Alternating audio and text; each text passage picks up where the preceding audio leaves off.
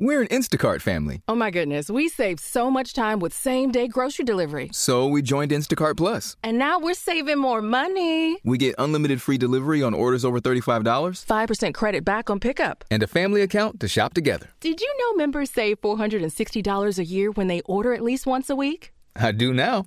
See how much you'll save. Visit instacartplus.com for two weeks free. Average savings exclude membership fee. Individual savings may vary. Credit back excludes alcohol. Paid membership auto renews. Additional terms apply. Discover new opportunities together in a new Chevy. Meet up in an Equinox, winner of the JD Power Award for initial quality among compact SUVs. Lend a hand in the strong and capable Silverado, or mix it up in a high-tech Trax with an available 11-inch diagonal touchscreen. Find family, friends, and fun in the Chevy that's right for you. Click to learn more. Chevrolet, together let's drive. For JD Power 2023 U.S. Initial Quality Study Award information, visit jdpower.com/awards. Storie Libere presenta Questa serie di podcast è nata per celebrare tutti quei personaggi storici e contemporanei che con la loro visione e la loro opera hanno cambiato per sempre la nostra storia, dando una nuova direzione alla traiettoria dell'evoluzione umana. Qui vogliamo anche celebrare la cultura scientifica, spesso così vilipesa in Italia. Qui vogliamo dire che chi ha cambiato il mondo spesso lo ha fatto con scienza e tecnologia. E così qui celebriamo Steve Jobs, Albert Einstein, Marie Curie, Thomas Alva Edison e non smetteremo mai di affermare che le loro opere hanno cambiato per sempre la nostra storia. Almeno come se non più di Dante Alighieri, Pablo Picasso, Shakespeare o Aristotele. Anticonformisti, eretici, ribelli, rivoluzionari, lungimiranti e visionari. Quando pensiamo a questi personaggi non possiamo che riferirci a loro come fottuti geni. E da qui il titolo di questi podcast. Fucking Genius racchiude tutto il rispetto e l'amore appassionato che proviamo per questi straordinari Homo sapiens. Oggi parliamo di quello che è ritenuto da molti, anzi da tutti, il più grande scienziato dell'Ottocento, un fisico che ha saputo unire elettricità e magnetismo grazie alla matematica e ad intuizioni davvero geniali.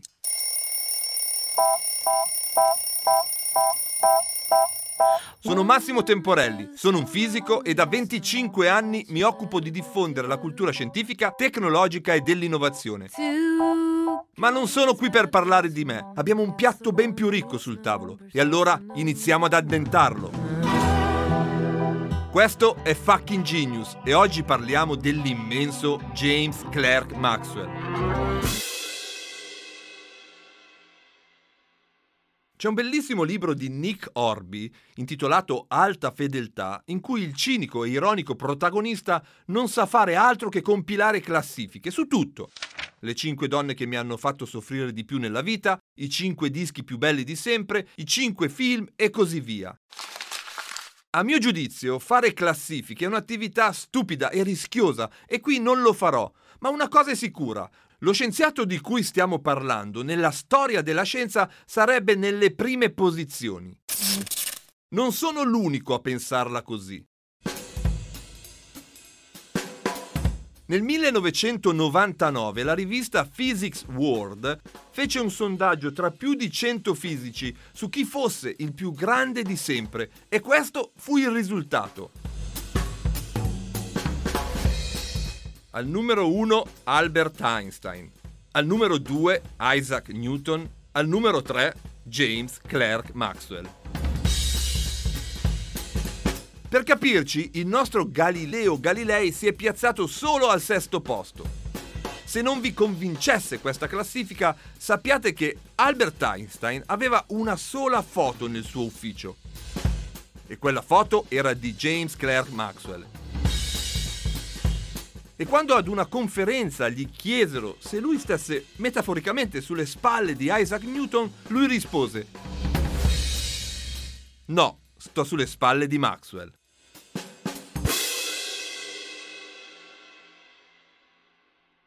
Non so dirvi con assoluta certezza se la classifica stilata da Physics World sia veritiera o no. Tuttavia, bisogna ammettere che le tre più grandi rivoluzioni della scienza sono state portate avanti proprio da Newton, Maxwell ed Einstein.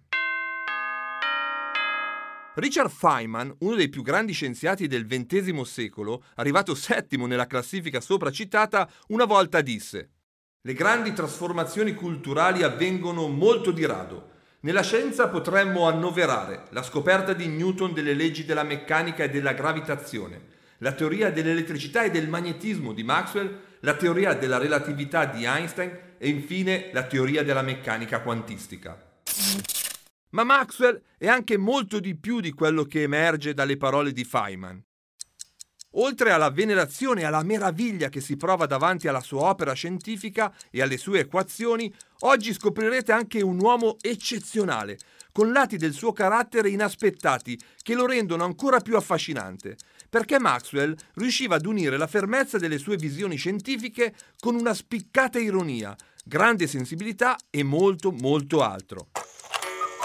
Infatti, Maxwell era anche un eccellente poeta, scriveva poesie bellissime e sapeva a memoria molte ballate e componimenti in versi inglesi e scozzesi. Ma era anche un grande sportivo, amava correre, nuotare e andare a cavallo.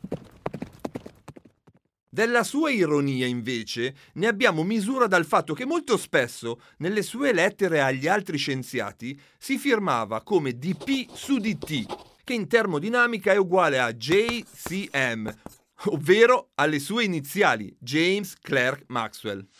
Ma quello che mi colpisce di più leggendo la sua storia è che, udite udite, questo grande fisico, uno dei più grandi scienziati della storia, spesso nelle sue pubblicazioni commetteva errori di aritmetica, anche grossolani, tanto che Kirchhoff, un fisico tedesco suo contemporaneo, una volta scrisse Maxwell è un genio, ma è meglio ricontrollare i suoi calcoli. Se aggiungete che per tutta la vita ebbe cani sempre della stessa razza, a cui diede sempre lo stesso nome, Toby, beh, ecco che questo scienziato, questo uomo, almeno ai miei occhi, risulta ancora più simpatico. È tempo di scoprirlo. Siete pronti?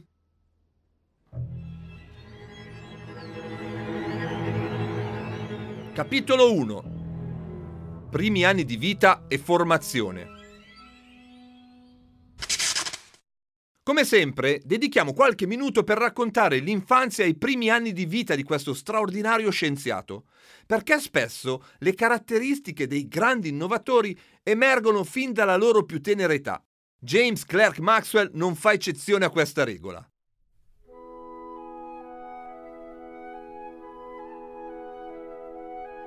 James Clerk Maxwell nacque in una ricca famiglia borghese il 13 giugno 1831 in Scozia, ad Edimburgo.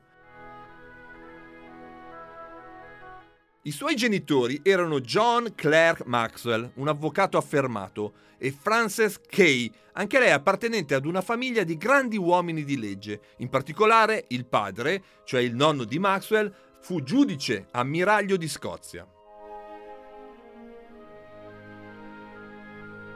James visse davvero poco ad Edimburgo, perché subito dopo la sua nascita, nel 1833, tutta la famiglia si trasferì a Glenlair, la tenuta di famiglia, situata nel bel mezzo della campagna meridionale della Scozia, in mezzo al nulla, immersa tra fiumi, prati e rigogliosi boschi.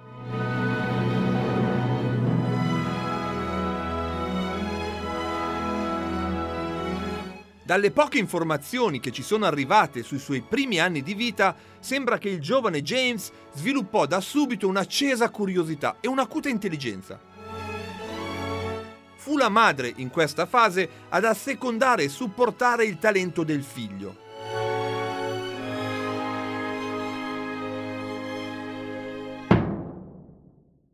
In una lettera alla sorella Jane Kay, datata 1834, la madre di Maxwell descrisse questo innato senso di curiosità del figlio, che all'epoca aveva solo tre anni. È molto felice ed è migliorato molto da quando il tempo si è moderato. Gli piacciono le porte, le serrature e le chiavi e la frase mostrami come funziona non gli esce mai di bocca. Indaga anche sul corso nascosto dei ruscelli e dei fili delle campane e sul modo in cui l'acqua arriva dallo stagno. Purtroppo, per il giovanissimo James, questo importante riferimento affettivo ed educativo venne meno nel 1839, quando un tumore all'intestino stroncò la giovane mamma. Maxwell aveva solo 8 anni. Per rimpiazzare la madre, almeno dal punto di vista educativo, il padre John assunse per James un tutore privato. Purtroppo però l'esperienza fu negativa, sembra addirittura che questo maestro punisse severamente fisicamente il bambino. Dopo svariate lamentele da parte di James, il padre decise di chiudere questo rapporto e mandare il figlio ad Edimburgo per intraprendere un percorso di studi più classico, in una scuola normale. Prima di raccontarvi gli anni di James a scuola, mi soffermerò su alcuni dettagli della sua infanzia che mi sembra raccontino molto sul talento del futuro scienziato.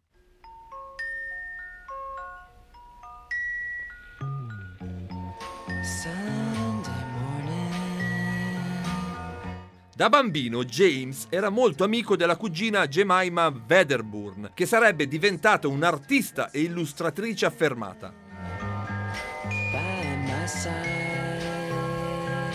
Molto spesso i due cugini univano i loro talenti, quello tecnico di James con quello artistico di Jemima, con l'obiettivo di produrre zootropi, si trattava di strumenti inventati da pochi anni e che utilizzavano una serie di immagini separate, ognuna l'equivalente di un odierno fotogramma per intenderci. Queste immagini erano poste in sequenza lungo tutta la superficie interna di un cilindro, che poi veniva fatto ruotare a gran velocità. Così si creava un effetto ottico che animava le figure disegnate.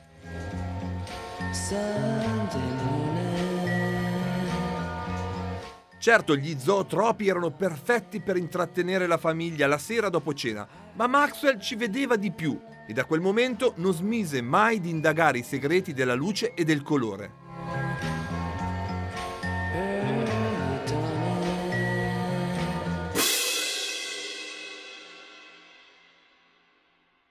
Ma torniamo ad Edimburgo all'inizio degli anni 40, quando Maxwell iniziò a frequentare la scuola pubblica. È facile immaginare che dopo quei primi anni di isolamento, con pochissime relazioni e contatti sociali solo con i parenti più stretti, Maxwell ebbe qualche difficoltà ad integrarsi nella complessa e ricca comunità di bambini della scuola di Edimburgo. I suoi modi provinciali, uniti anche al suo talento speculativo, attirarono presto l'attenzione degli altri compagni, che lo soprannominarono Dafty, ovvero lo sciocco. Come ho raccontato in altri episodi di questo podcast, la stessa sorte era capitata a Charles Darwin, ma anche più recentemente ad Elon Musk, entrambi soggetti a veri e propri atti di bullismo da parte dei coetanei.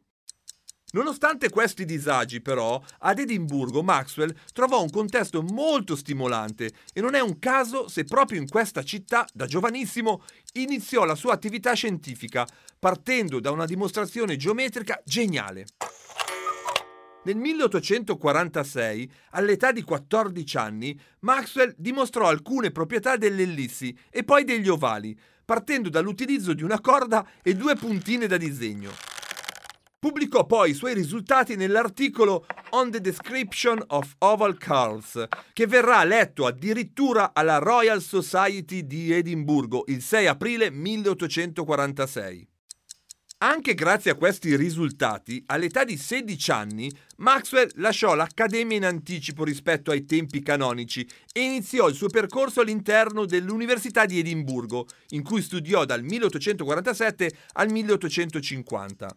Ancora prima di aver conseguito la laurea, sempre precoce, a 19 anni si diresse verso il Trinity College di Cambridge, dove divenne uno dei membri del Club degli Apostoli, ovvero il gruppo dei 12 migliori studenti del campus. Proprio a Cambridge, Maxwell inizierà ufficialmente la sua carriera scientifica.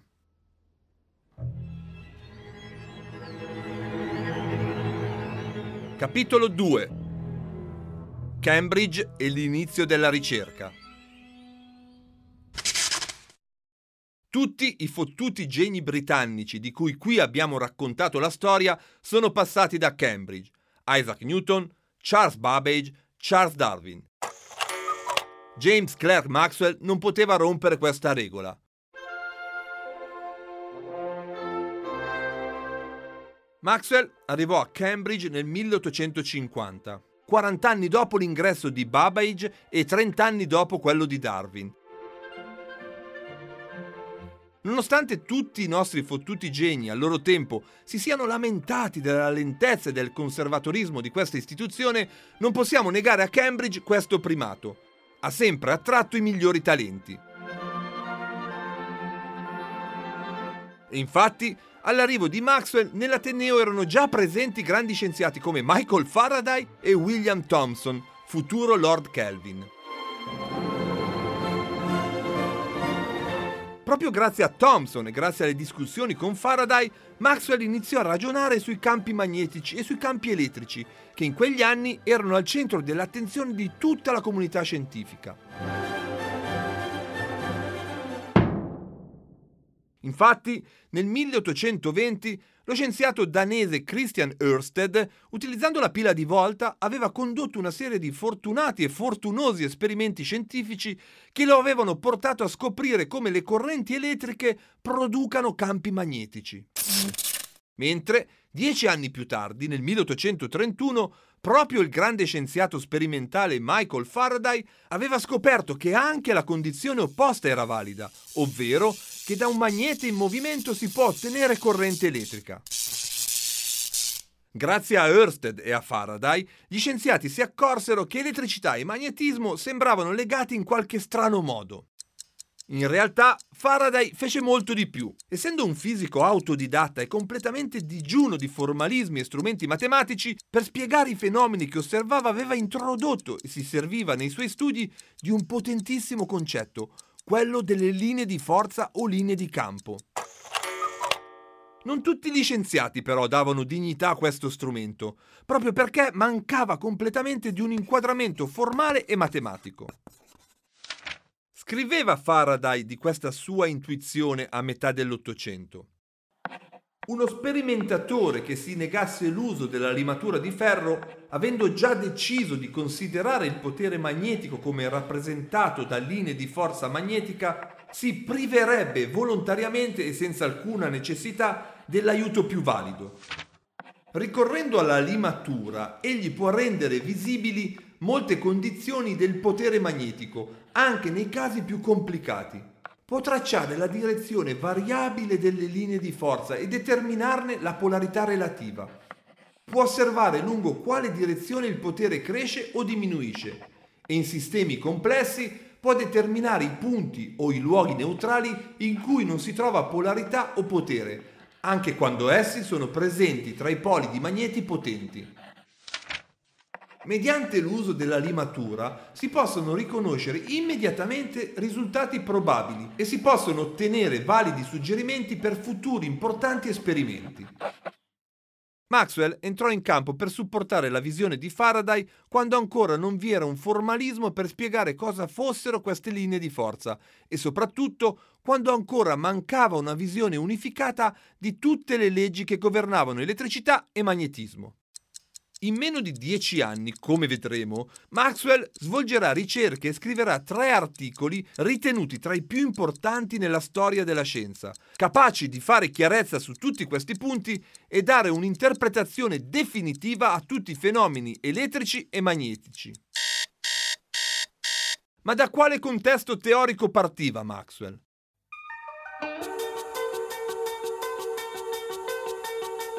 La visione dominante in quel periodo era quella chiamata newtoniana o continentale, che prevedeva che l'azione tra gli oggetti elettrici e magnetici avvenisse come per Newton avvenivano le interazioni gravitazionali, ovvero a distanza, non mediate da nulla.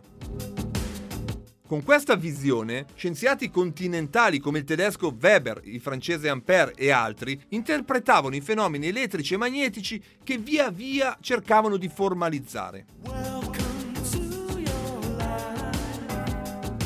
I cartesiani, invece, al contrario dei newtoniani, proponevano che tutte le azioni tra oggetti elettrici e magnetici avvenissero attraverso un medium che permetteva all'interazione di propagarsi. Proprio in una visione cartesiana, le linee del campo di Faraday erano una strada da perseguire e da qui partì Maxwell.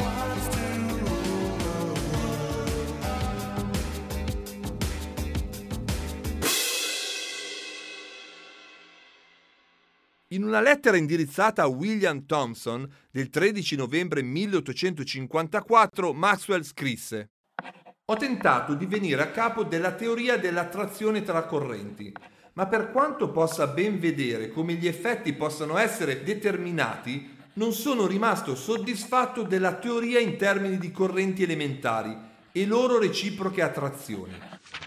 Ho sentito che voi parlate di linee di forza magnetiche e Faraday sembra fare un gran uso di esse, ma altri sembrano preferire la nozione di attrazione diretta tra elementi di corrente.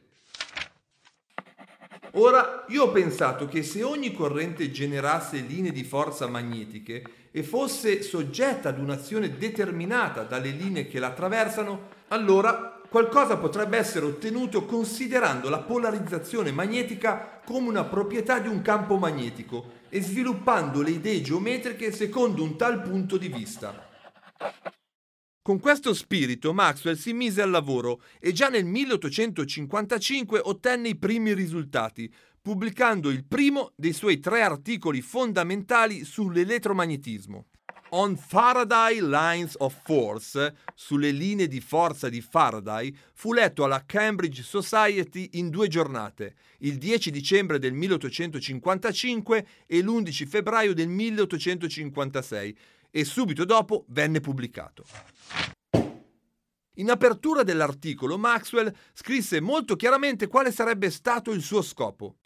Mostrare come, mediante una stretta applicazione delle idee e dei metodi di Faraday, la connessione tra gli assai differenti ordini di fenomeni da lui scoperti può essere posta con chiarezza davanti alla mente matematica. Con un'incredibile eleganza, utilizzando una metafora idrodinamica e una matematica davvero raffinata, il nostro fottuto genio riuscì a dare dignità alle linee di campo di Faraday. Non si sarebbe fermato lì, perché c'era molto altro da scoprire e Maxwell lo sapeva. Infatti, chiuse così il suo articolo. Io spero, mediante un attento studio delle leggi del moto, dei solidi elastici e dei fluidi viscosi, di scoprire un modo per sviluppare una concezione meccanica dello stato elettrotonico, adatta ad un ragionamento di carattere generale. Maxwell ci mise altri sei anni di duro lavoro per trovare una soluzione soddisfacente e pubblicherà i risultati della sua ricerca solo nel 1861. Nel frattempo, mentre lavorava questa linea di ricerca, risolse altri tre grandi problemi scientifici di quel periodo, la natura del colore, la stabilità degli anelli di Saturno e la teoria cinetica dei gas. Tre lavori che separatamente oggi sarebbero premiati con il premio Nobel e che lui risolse con il piede sinistro, mentre era intento a far quadrare tutte le leggi dell'elettromagnetismo.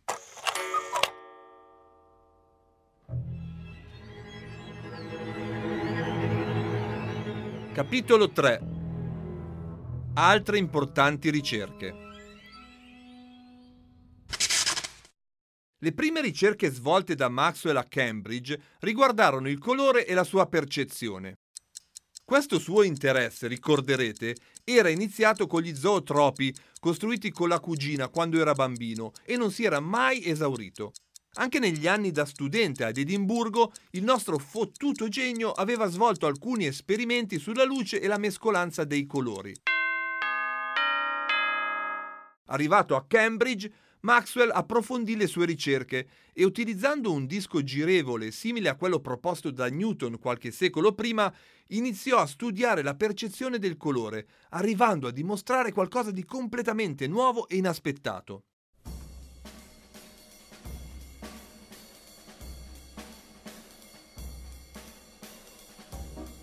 Infatti, come sappiamo dalle ore di educazione artistica alle medie o al liceo e come noto da millenni, nella pittura, utilizzando i pigmenti, i colori primari sono il ciano, il magenta e il giallo. Sommando in vario modo questi tre colori si può ottenere un qualunque colore dello spettro. Questa, in gergo, è denominata sintesi sottrattiva perché i pigmenti che appaiono di colore diverso l'uno dall'altro assorbono, cioè sottraggono bande diverse dello spettro. Maxwell si accorse invece che se al posto dei pigmenti si usa la luce, i colori primari sono il rosso, il verde e il blu, red, green and blue, RGB insomma, e solo sommando questi tre si può ottenere tutto lo spettro dei colori. È il classico esperimento che avrete visto molte volte sui libri di arte o di fisica. Tre fasci di luce, uno verde, uno rosso e uno blu, proiettati su uno schermo. Nel punto in cui i fasci di luce colorata si incontrano, sovrapponendosi, la porzione di schermo risulta bianca. Questo è il principio della sintesi additiva.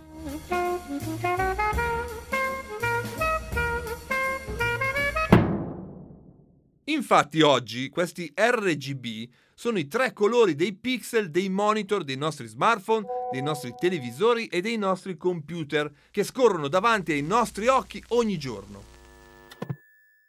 Nell'articolo del 1860 Maxwell pubblicò tutte le sue ricerche sulla classificazione dei colori che egli aveva condotto nei cinque anni precedenti, attirando ancora una volta l'attenzione di tutta la comunità scientifica. Non soddisfatto, l'anno dopo, nel 1861, Maxwell proiettò nell'aula magna della Royal Institution la prima fotografia a colori della storia. Andate a cercare su internet, la troverete. Mostra un fiocco colorato ottenuto con la sintesi tricromatica, quindi di rosso, verde e blu. Che genio! Come se non bastasse, mentre lavorava la teoria del colore e continuava la sua ricerca principale sui campi elettrici e magnetici, Maxwell decise di partecipare ad un concorso.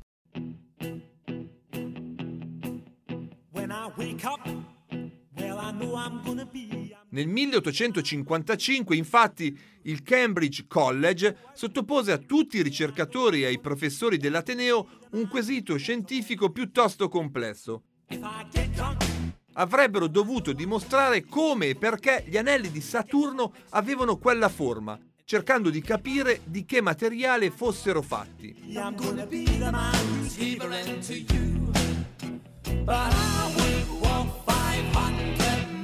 Maxwell ci mise due anni per risolvere il problema, utilizzando ipotesi, dimostrazioni e strumenti matematici davvero sofisticati ma alla fine arrivò a dimostrare e dedurre che gli anelli di Saturno non potevano che essere composti da una miriade di frammenti di roccia ghiacciata. Pubblicò il suo articolo nel 1857, quando ancora non aveva 26 anni, con il titolo The Stability of Saturn's Rings e vincendo il premio messo in palio dall'Università di Cambridge, anche perché fu l'unico a intraprendere la complicata sfida accademica.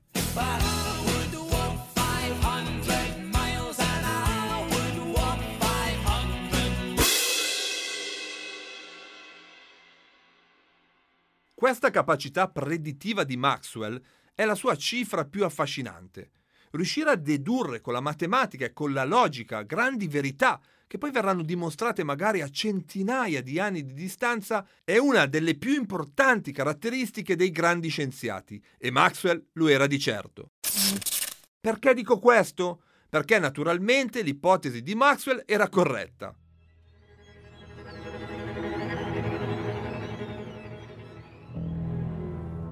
It is August 25th, 1981, and Voyager 2 has arrived at Saturn venne dimostrata ufficialmente solo all'inizio degli anni 80 del Novecento, ben 150 anni dopo le pubblicazioni di Maxwell, quando la prima sonda Voyager della NASA si avvicinò abbastanza a Saturno per scattare delle foto ai suoi anelli e spedirle sulla Terra.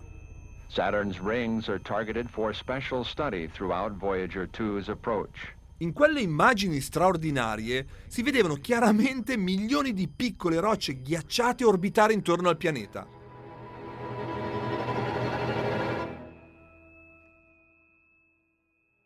Grande Maxwell.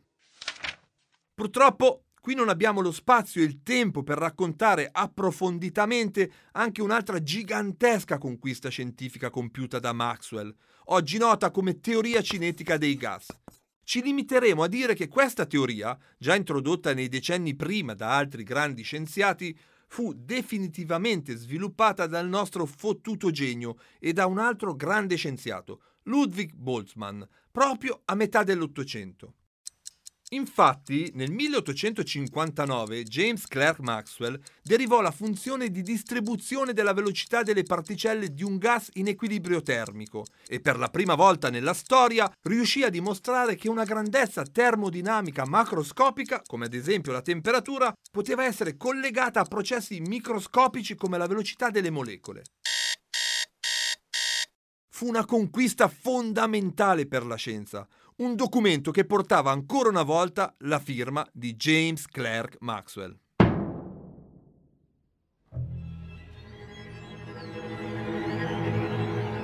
Capitolo 4 Nascita dell'elettromagnetismo Prima di andare avanti con il racconto della costruzione della sua straordinaria opera scientifica, torniamo a parlare della vita privata di Maxwell, che nei dieci anni tra il 1856 e il 1865 subì davvero continui e a volte profondi cambiamenti, che come vedremo segneranno anche il progresso del suo lavoro. Nel 1856 il giovanissimo scienziato lasciò Cambridge per andare ad occupare la cattedra di filosofia naturale al Marshall College di Aberdeen, sulla costa nord-orientale scozzese.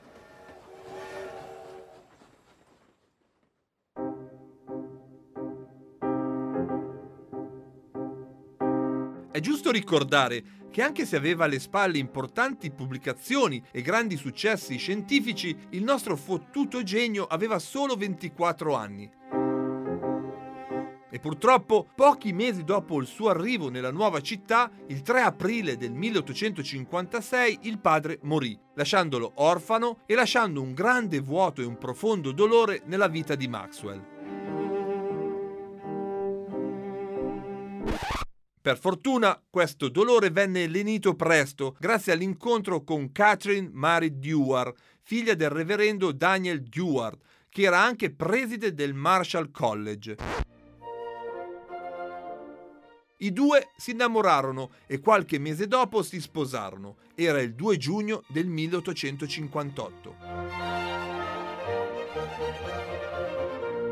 Qualche anno dopo, il nostro fottuto genio dovette rifare le valigie. Infatti, nel 1860 Maxwell ottenne la cattedra in filosofia naturale al King's College di Londra, città dove si trasferì con la moglie e dove resterà fino al 1865. Prima di stabilirsi definitivamente nella tenuta di famiglia a Glenler e ricongiungersi così ai luoghi della sua infanzia.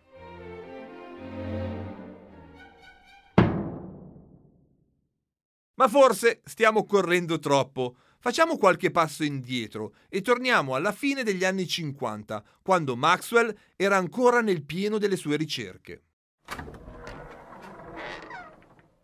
Anche grazie ad una ritrovata serenità e al supporto determinante della moglie, Maxwell tornò a lavorare alacremente alla sua ricerca principale, quella che interessava i campi elettrici e magnetici e l'interazione tra cariche, correnti e magneti. E così, dopo il suo primo articolo pubblicato nel 1856, che come ricorderete aveva avuto per titolo Sulle linee di forza di Faraday, Maxwell presentò l'evoluzione del suo pensiero in un secondo articolo, intitolato On Physical Lines of Force, pubblicato in più parti tra il 1861 e il 1862. Anche in questo caso Maxwell esplicitò molto chiaramente lo scopo del suo lavoro, proprio nelle prime righe dell'articolo. Il mio scopo in questo lavoro è sgombrare la via in questa direzione, il punto di vista di Faraday, investigando le conseguenze meccaniche di certi stati di tensione e moto in un mezzo e paragonandole con i fenomeni osservati in magnetismo ed elettricità. Evidenziando le conseguenze meccaniche di tali ipotesi, io spero di essere in una qualche utilità per coloro che considerano questi fenomeni dovuti all'azione di un mezzo, ma sono in dubbio in merito alla relazione di questa ipotesi con le leggi sperimentali già stabilite, generalmente espresse nel linguaggio di altre ipotesi, ovvero dell'azione a distanza. In questa seconda serie di articoli, fondamentalmente Maxwell costruì un modello fisico e concreto, quasi meccanico, del mezzo elettromagnetico in cui l'azione elettrica e magnetica si propagherebbe.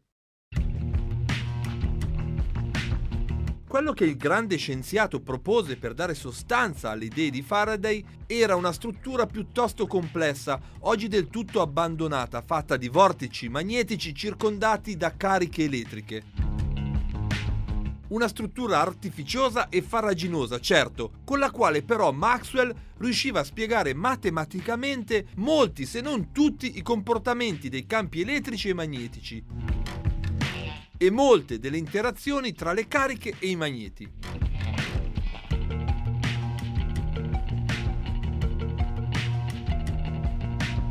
In questo modo Maxwell arrivava a derivare anche le osservazioni di Ørsted e la conseguente famosa legge di Ampère sulle produzioni di campi magnetici da parte delle correnti elettriche.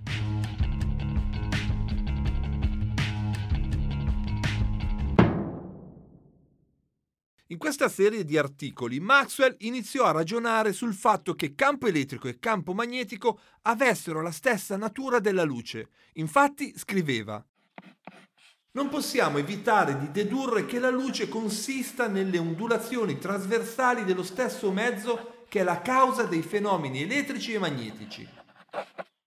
Queste idee prenderanno una forma definitiva nel 1865 nell'articolo intitolato A Dynamical Theory of Electromagnetic Field, in cui Maxwell finalmente riuscì ad unificare campo elettrico e campo magnetico, formalizzando e facendo convergere tutti i suoi studi e quelli di molti altri scienziati nelle famose equazioni del campo elettromagnetico.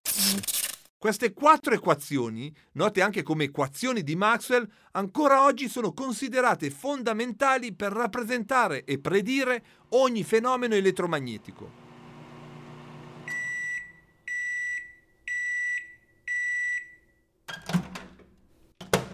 A questo punto, come aveva intuito qualche anno più indietro, Maxwell poteva finalmente confermare che abbiamo valide ragioni per concludere che la luce stessa, compreso il calore radiante e altre eventuali radiazioni, è un disturbo elettromagnetico sotto forma di onde propagate secondo le leggi elettromagnetiche. Che fottuto genio, che grande teoria, grande Maxwell. Infatti, mettendo insieme le sue quattro formule è possibile ottenere e dimostrare che il segnale elettromagnetico si propaga come un'onda e che, guarda caso, la velocità di propagazione di quest'onda è pari a quella della luce. Ecco fatto, unificato tutto, magnetismo, elettricità e luce.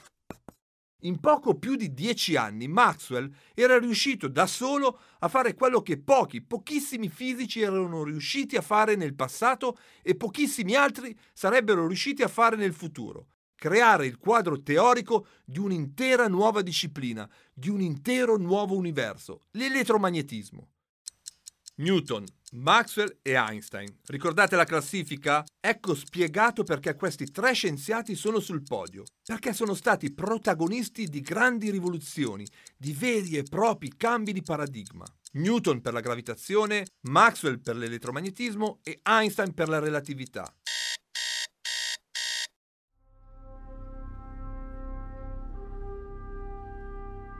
E ora finalmente posso leggervi queste perfette equazioni di Maxwell.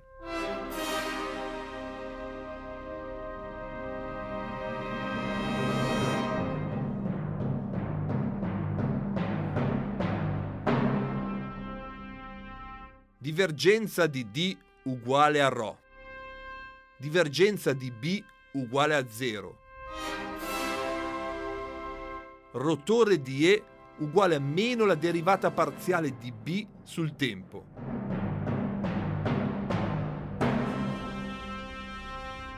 Rotore di h uguale alla derivata parziale di d sul tempo più j.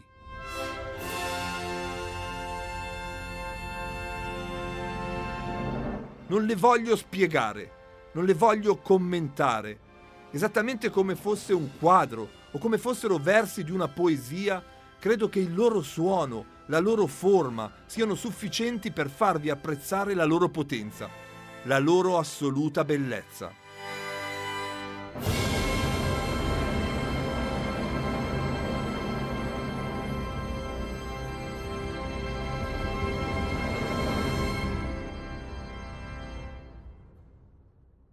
Vi sembrerà incredibile, ma con queste semplici equazioni è possibile spiegare buona parte del nostro mondo, naturale e artificiale. Dalla luce che arriva dal sole al funzionamento del nostro microonde, dal wifi di casa nostra all'apertura della sbarra del telepass al casello dell'autostrada.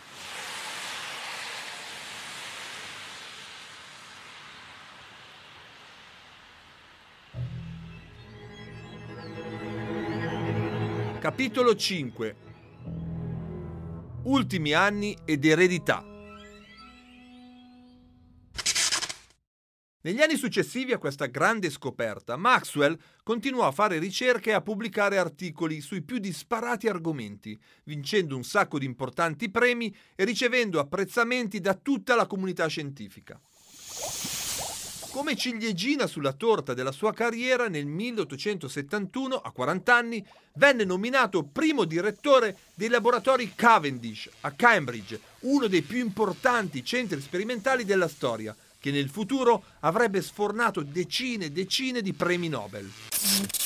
Inoltre, in questi stessi anni divenne membro onorario delle più importanti accademie scientifiche del mondo e divenne curatore scientifico della prestigiosa Enciclopedia Britannica.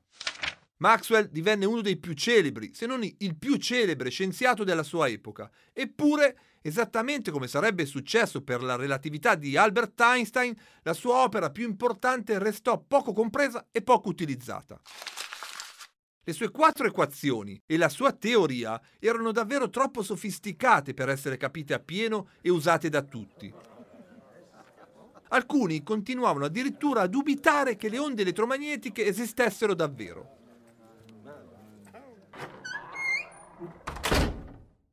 Maxwell morì di tumore all'intestino nel 1879, giovanissimo, all'età di 48 anni, senza vedere riconosciuto completamente il suo grande e incredibile talento e senza vedere la sua teoria affermarsi pienamente.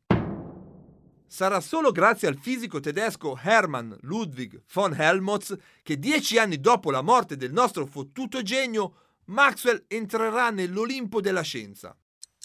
Helmholtz, infatti, incaricò il suo giovane ma talentuoso assistente di provare a far convergere le teorie vigenti sul continente con quelle immaginate dal visionario Maxwell. Quello studente si chiamava Heinrich Rudolf Hertz e con molta pazienza e un'abilità non comuni, tra il 1886 e il 1888 riuscì a costruire un apparato sperimentale in grado di produrre e rilevare le onde elettromagnetiche, dimostrando che quello che Maxwell aveva ipotizzato solo sulla carta qualche decennio prima aveva davvero un riscontro fisico nella realtà. Le onde elettromagnetiche esistevano davvero. Maxwell aveva ragione.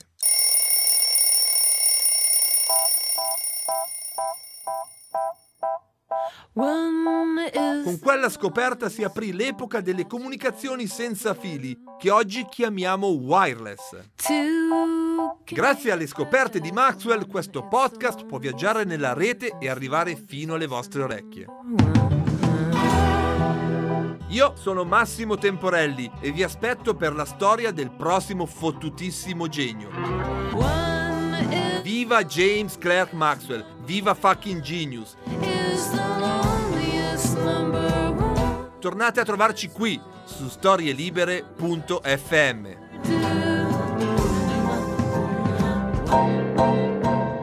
Una produzione storielibere.fm di Gianandrea Cerone e Rossana De Michele. Coordinamento editoriale Guido Guenci.